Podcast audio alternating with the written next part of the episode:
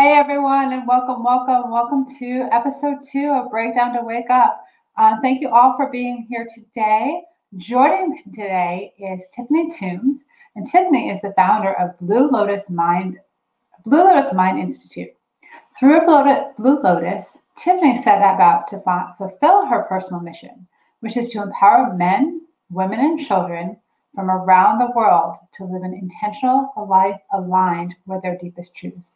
And so we're going to have Tiffany here on a moment. And for those of you who are joining us today, thank you so much for being part of this. Again, Breakdown to Wake Up. The, the whole purpose intent of this show is to invite people to come on board and speak openly about their own personal journeys of breakdowns in our lives. Because I truly believe that when we have breakdowns in our lives, that is the biggest and most beautiful fruit for us in our personal growth to grow and discover who we truly are by removing all the falsities of life that we were told over a lifetime. So, welcome, welcome, welcome, and join us. Uh, we look forward to having Tiffany join us here in a few moments.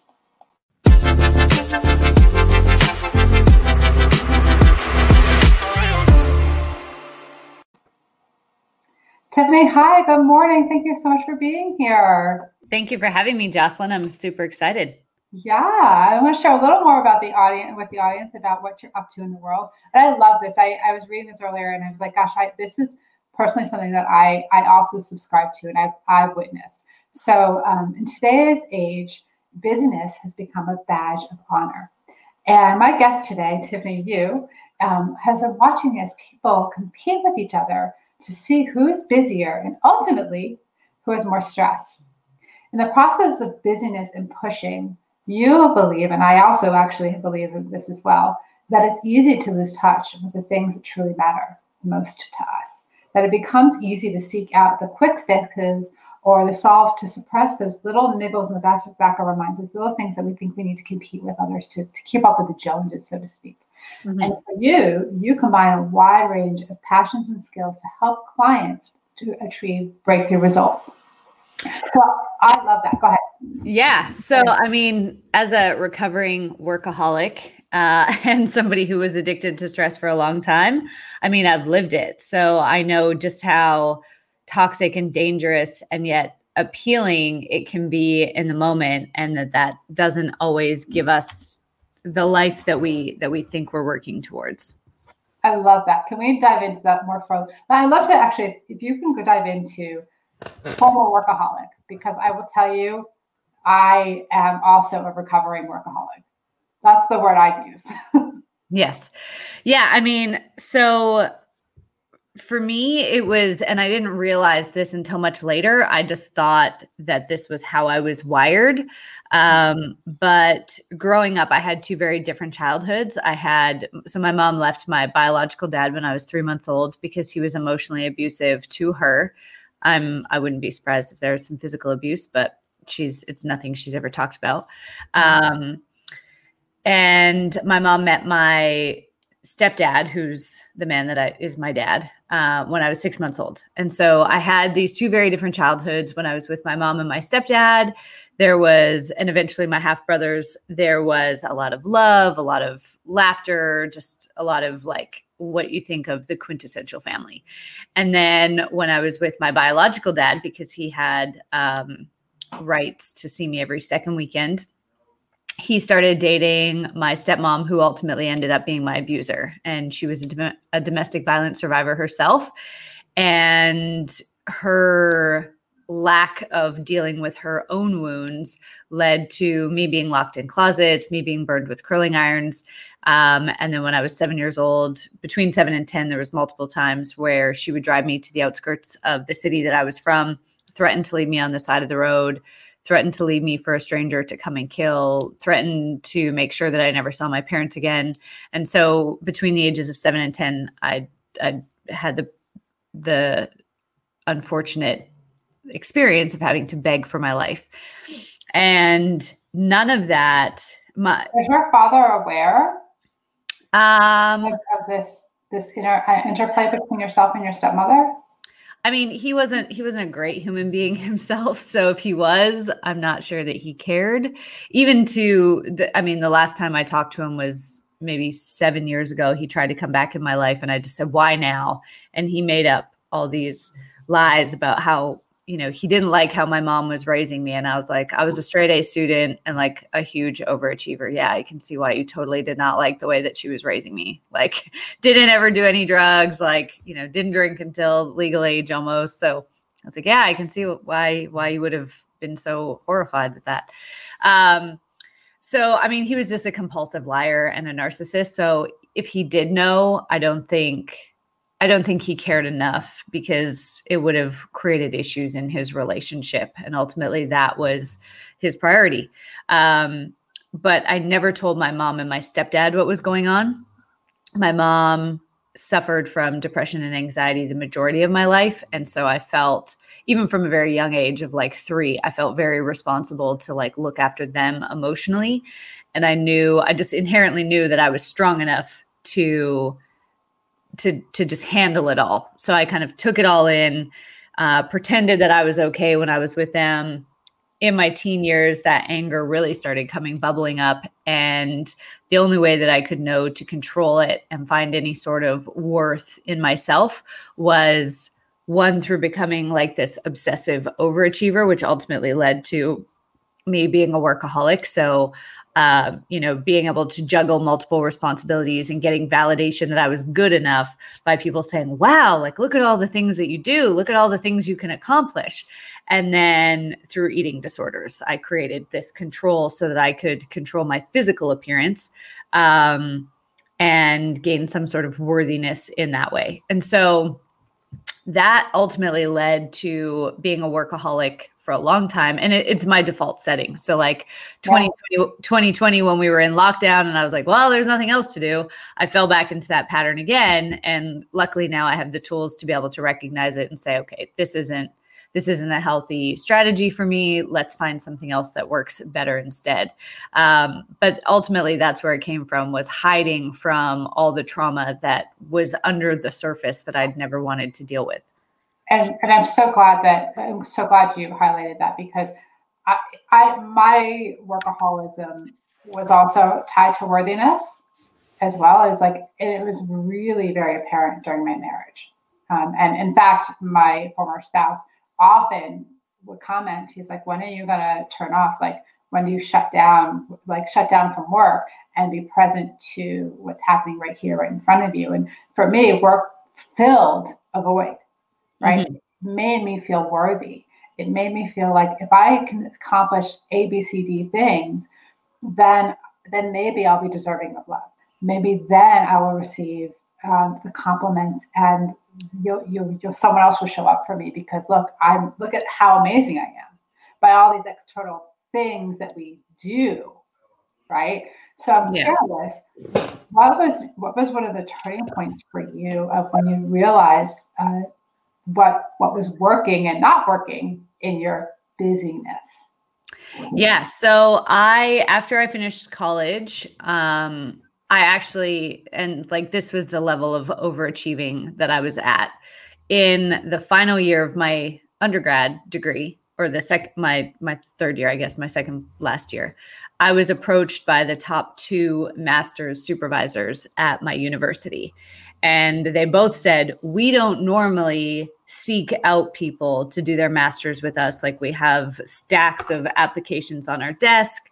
Both of us neither of us have ever co-supervised before but we both like see so much potential in you. And so we've decided that we want to um, to co-supervise you in a master's and this is going to be the topic that you're going to do. And i was in such a place of like overachieving perfectionism, people pleasing at that point in time mm-hmm. that I, I couldn't say no. It was like at that point in time, it felt like the opportunity of a lifetime. And even though I wasn't super stoked about the topic that they had picked for me, I was like, yeah, I'm just going to go all in. And so for a year, I spent hundreds of hours in the library doing lit reviews and all this stuff and talking to my friends and trying to get excited about this topic at the time i was working in as an athletic trainer and my greatest passion was working with sports teams on the field. And so when my master supervisors came to me and they said you won't be able to work with any teams while you're doing your masters. Like you're going to have to take a step back from that it felt like they were like taking away my child at the time. Uh, so i went to visit my my mom for a weekend and I had always had dreams of traveling and doing some travel after I finished college. And all of a sudden, this like career plan was laid out in front of me. And so a lot of people have like their parents who are like, you're going to be a doctor, and they like lay out their whole career plan. I had two highly uh, credentialed, highly awarded, like highly regarded professors at my university who were doing this for me and I was in the middle of Costco with my mom. This was kind of breaking point one of two. Um, I was at Costco with my mom, and she was like trying on a pair of jeans, and she turned around, and I'm like bawling my eyes out. And she was like, "If you don't like the jeans, I won't get them." And I was just like, "It's not even about the jeans. Like, I don't want to do this masters. I don't want to." You know like i i wanted to go to australia. That was my plan. And i i went to school for this degree so that i could work with teams on the field. And now they're telling me i can't work with teams on the field to do this thing that i'm really not passionate about. Like you know i could have made it through that masters if you gave me the thing that i was most passionate about. So she was like well then just tell them you don't want to do it. And i was like it's not that easy. So i summoned up the courage. I decided that I was going to, I was working with a baseball team at that time. Uh, it was in the summertime, and I decided that I was just going to tell them that after the baseball season was over, I was going to Australia, that I couldn't at that point in time do the masters. I needed a little bit of time for myself. I'd already been in college for like five years. I needed a little bit of break. Um, and neither one of them have spoken to me since which is which i'm okay with. Like it it felt at the time like a parent turning their back on me but ultimately uh, my life has led me where it needed to go. And then in australia um, australia was really like one big breakdown. I lived there for eight years uh, and about three years into living there the person that i'd been dating who we had just put an offer in on a block of land. He'd been telling everybody he was getting ready to propose. Uh, I found out on the day that I was pregnant, I, or the day I found out I was pregnant was the day I found out that he had a girlfriend in another state. And my entire life collapsed. Um, and then over the coming weeks, he was actually away with her when I found out. He had told me that he'd gone to a job interview in another state and he was actually with her for like the weekend and had turned his phone off so I couldn't get a hold of him. Um, my entire life fell apart. And over the next couple weeks, I found out that he was actually a compulsive liar. So he, you know, when we put the offer in on a block of land, I was like, we don't have the money for this. And he was like, I've secretly been saving money like to buy you your dream home. And I was like, I don't believe you. Like, no, you haven't. You're terrible with money. And so the next day, he brought me home this bank statement from the bank showing that he had all this money in there. And like, I went over it with fine tooth comb. It looked legit, but it was a total forgery. Um, yeah. So he was a compulsive liar, highly narcissistic. Um, I didn't tell anybody that I was pregnant because I was so embarrassed and humiliated around the infidelity that I didn't tell anybody about that. And I just felt like my life was spiraling. I couldn't eat or sleep for like two weeks and then I miscarried the baby. And like that took me to a whole new low that I just was not emotionally prepared for. Um, that led me to standing on a street corner in downtown Melbourne. So, like a city of four or five million people, about to step out in front of a taxi because that was the only way I could think to end the pain that I was feeling. Mm-hmm. Um, and ultimately, my feet wouldn't move. So mentally, I had committed, but my body wouldn't cooperate. And it was in that moment that I really realized that I didn't enjoy my life, that no amount of like external validation or accolades or achievement was enough for me anymore because I didn't like who I was. I didn't like what my life had become. Mm-hmm. And I knew in that moment that if I didn't do some healing, that I actually wouldn't survive. I think that's such a powerful, powerful moment to recognize that within ourselves. Uh, I, I can relate in my own way so very much. Mine, mine showed up in a different manner. It was actually when I, when I decided to end my marriage. Um, it was for me. It was I, got to a point that my life was frozen.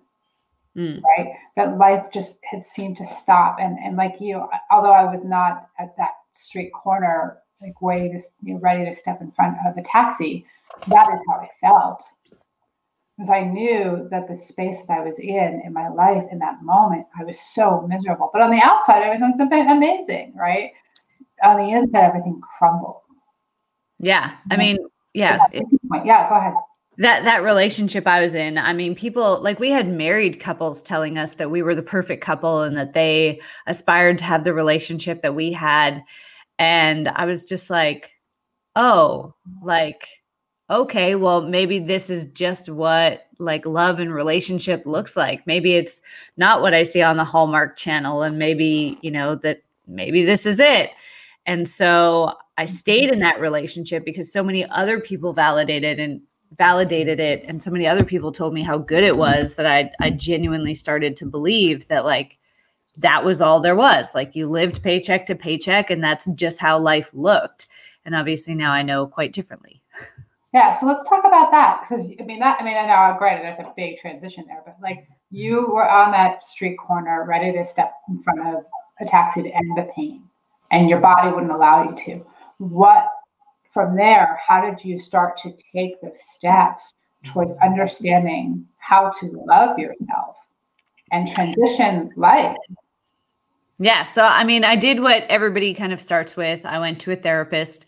Um, it was actually meant to be relationship counseling because at that point in time I was still considering getting back together with him. Mm-hmm. Um, and he told me to book the appointment and that he would be there. And then he didn't show up. And so at about 15 minutes after, she was like, Why don't we just start with you?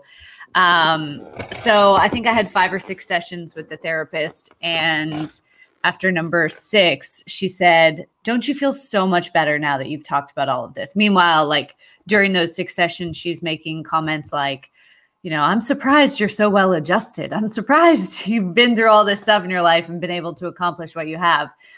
So I think the biggest gift that therapy gave me was to recognize that I actually did have trauma because at that point I had judged myself based on like the worst situations that I saw on the news, right? Like, well, I'm not being physically abused. Well, I mean, I was, but you know, I'm I don't have bruises or um, you know, I have like little red marks on my forehead, but they go away. Or um, you know, nobody's sexually abusing me. So I had justified what I had experienced and made it out and told myself for so long that it wasn't that bad because mm-hmm. it wasn't all the time. It was only every second weekend and it was only until I was 10 years old and it was only right. So that was probably the best gift that therapy gave me. But from there, the change just kind of stopped. And so I started going to personal development events, mm-hmm. the like rah rah, loud music, lots of hugs. You feel great when you're there and then you leave and it's like oh I didn't I didn't really learn anything to change my life. And it's and I and I thank you for bringing them because I I have not attended many of them and, and they're wonderful and not to discredit what they are are there to do. It's the lasting change. Like you you go into these events um, with this rah rah big love and walking away from that it's, it's really we need to still really feel centered and autonomous in our being. And i think that's where the greatest work really occurs is when we can really bring that love and shine that love within our being. Because when we walk away from events like that it's like okay we've absorbed and now we have the strength to carry forward. Yeah, I mean, and I had such a great time when I was there, and then I'd wake up like alone in my bed the next day and be like, "Oh, like that's not life. I have to i have to do something now. So um and then i hired a life coach um when life coaching was still like a fairly new space. Mm-hmm. um and i hired a couple life coaches and i said i have this stuff from the past that i that i need to deal with. I, I need to to face it and their response was always, well, there's nothing you can do about the past. You just have to accept that it happened and focus on the future. And I was like, huh. I've become really good at that. And it's made me an overachiever and it's given me all these accomplishments, but I almost killed myself. So clearly it's not working. So eventually, um, right about the point that I was about to give up and just face the the reality that I had consistently come across that maybe you can't go back and heal the past. Um, I found NLP, neuro linguistic programming, and a form of hypnosis called matrix therapies, and that profoundly changed my life. And in the process of that, I realized that I had a gift for being able to intuitively use those tools to help other people make change.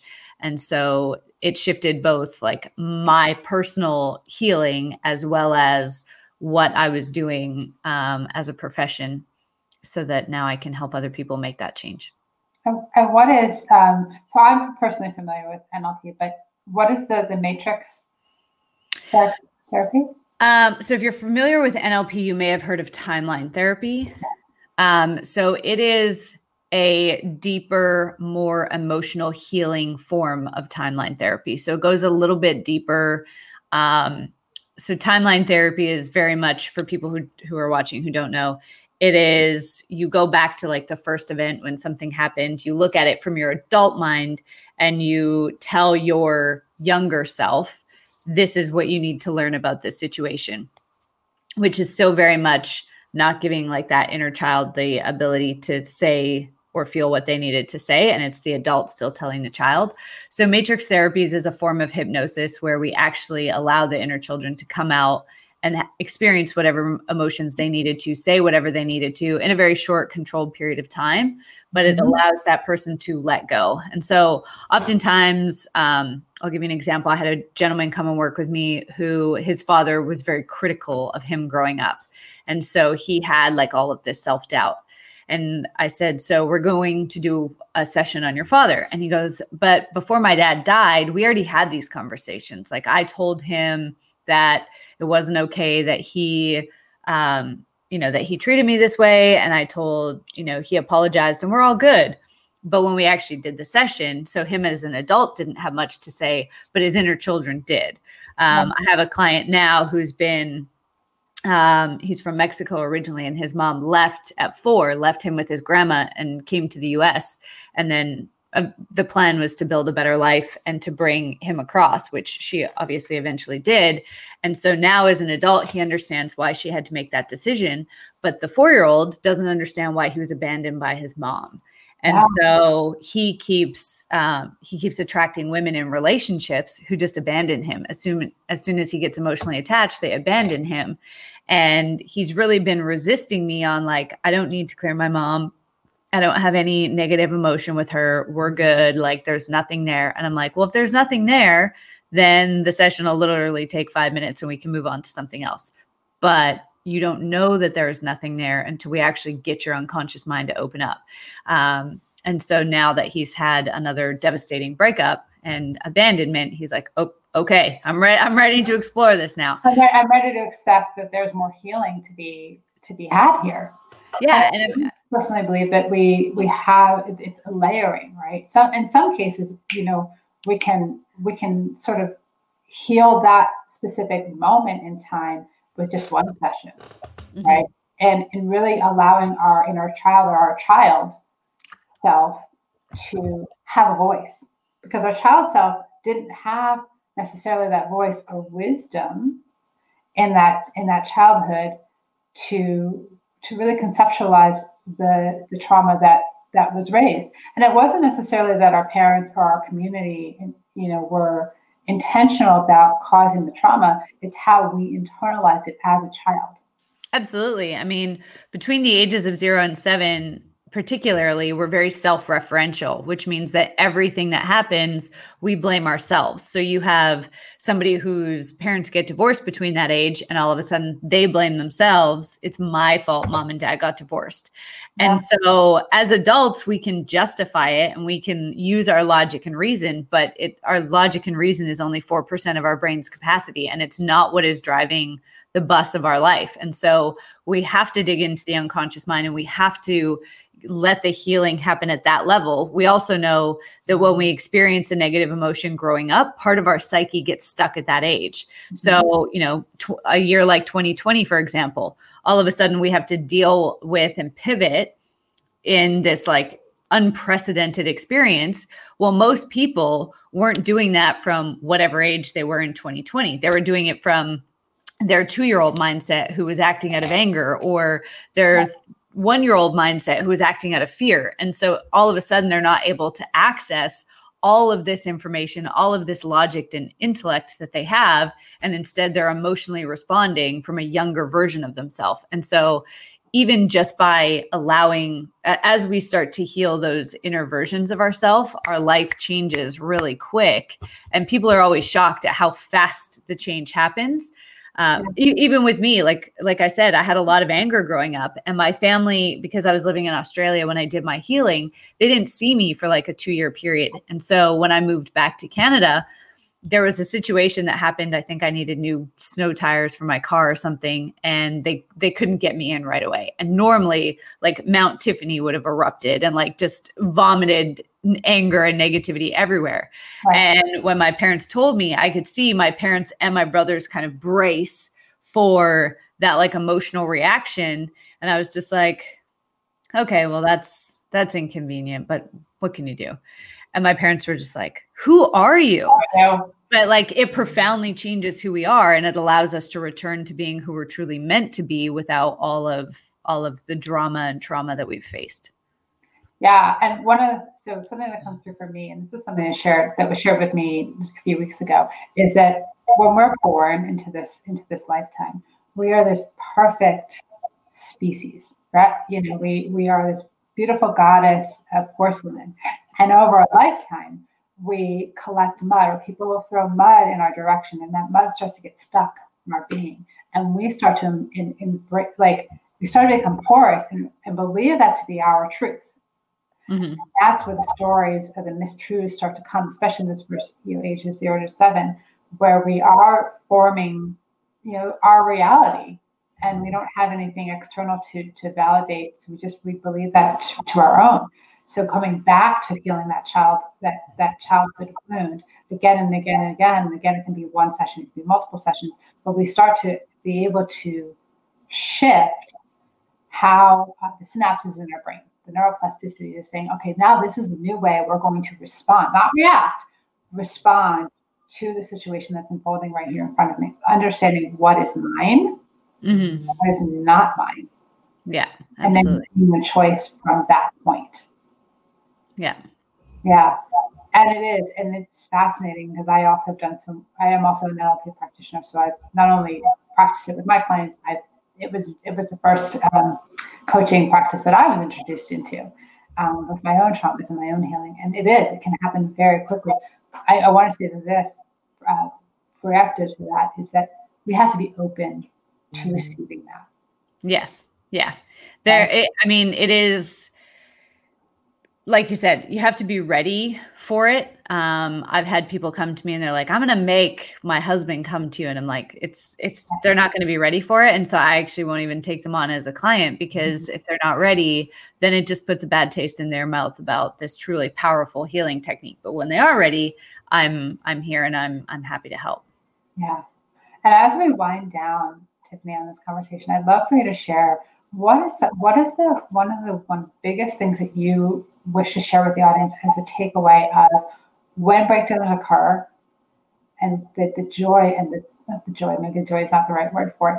Um, greatest lessons that we can receive when we go through a major breakdown, whether it be a relationship ending or a job shift or you know financial burdens or something that, that's super massive in our being. What you know, what is something you'd like to share with the audience of how to work through that?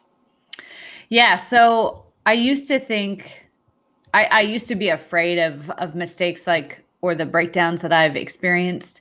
Um, but I've since learned that every time we feel like we're being rejected, we're really being protected and redirected. So we're being protected from a relationship that is not good for us, or we're being protected from a job that doesn't see our genius.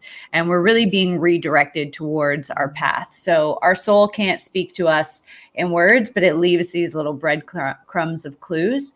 And so when you start to just check in with yourself during those times and ask, like, what is it that I need to learn? I think people are so um, because the uncomfortable emotions, the sadness, the hurt, the anger, fear, whatever comes up in these breakdown moments, people are so afraid to sit with them because they feel heavy and they feel gross that they don't end up learning the lesson that they needed to. I mean, the relationship I told you about was not my first toxic relationship by far, but I didn't take time to learn the lesson and truly heal from it. And so, every situation, whether it's a win or a quote unquote failure, if you take the time to sit down and sit with it and ask yourself, what did I need to learn?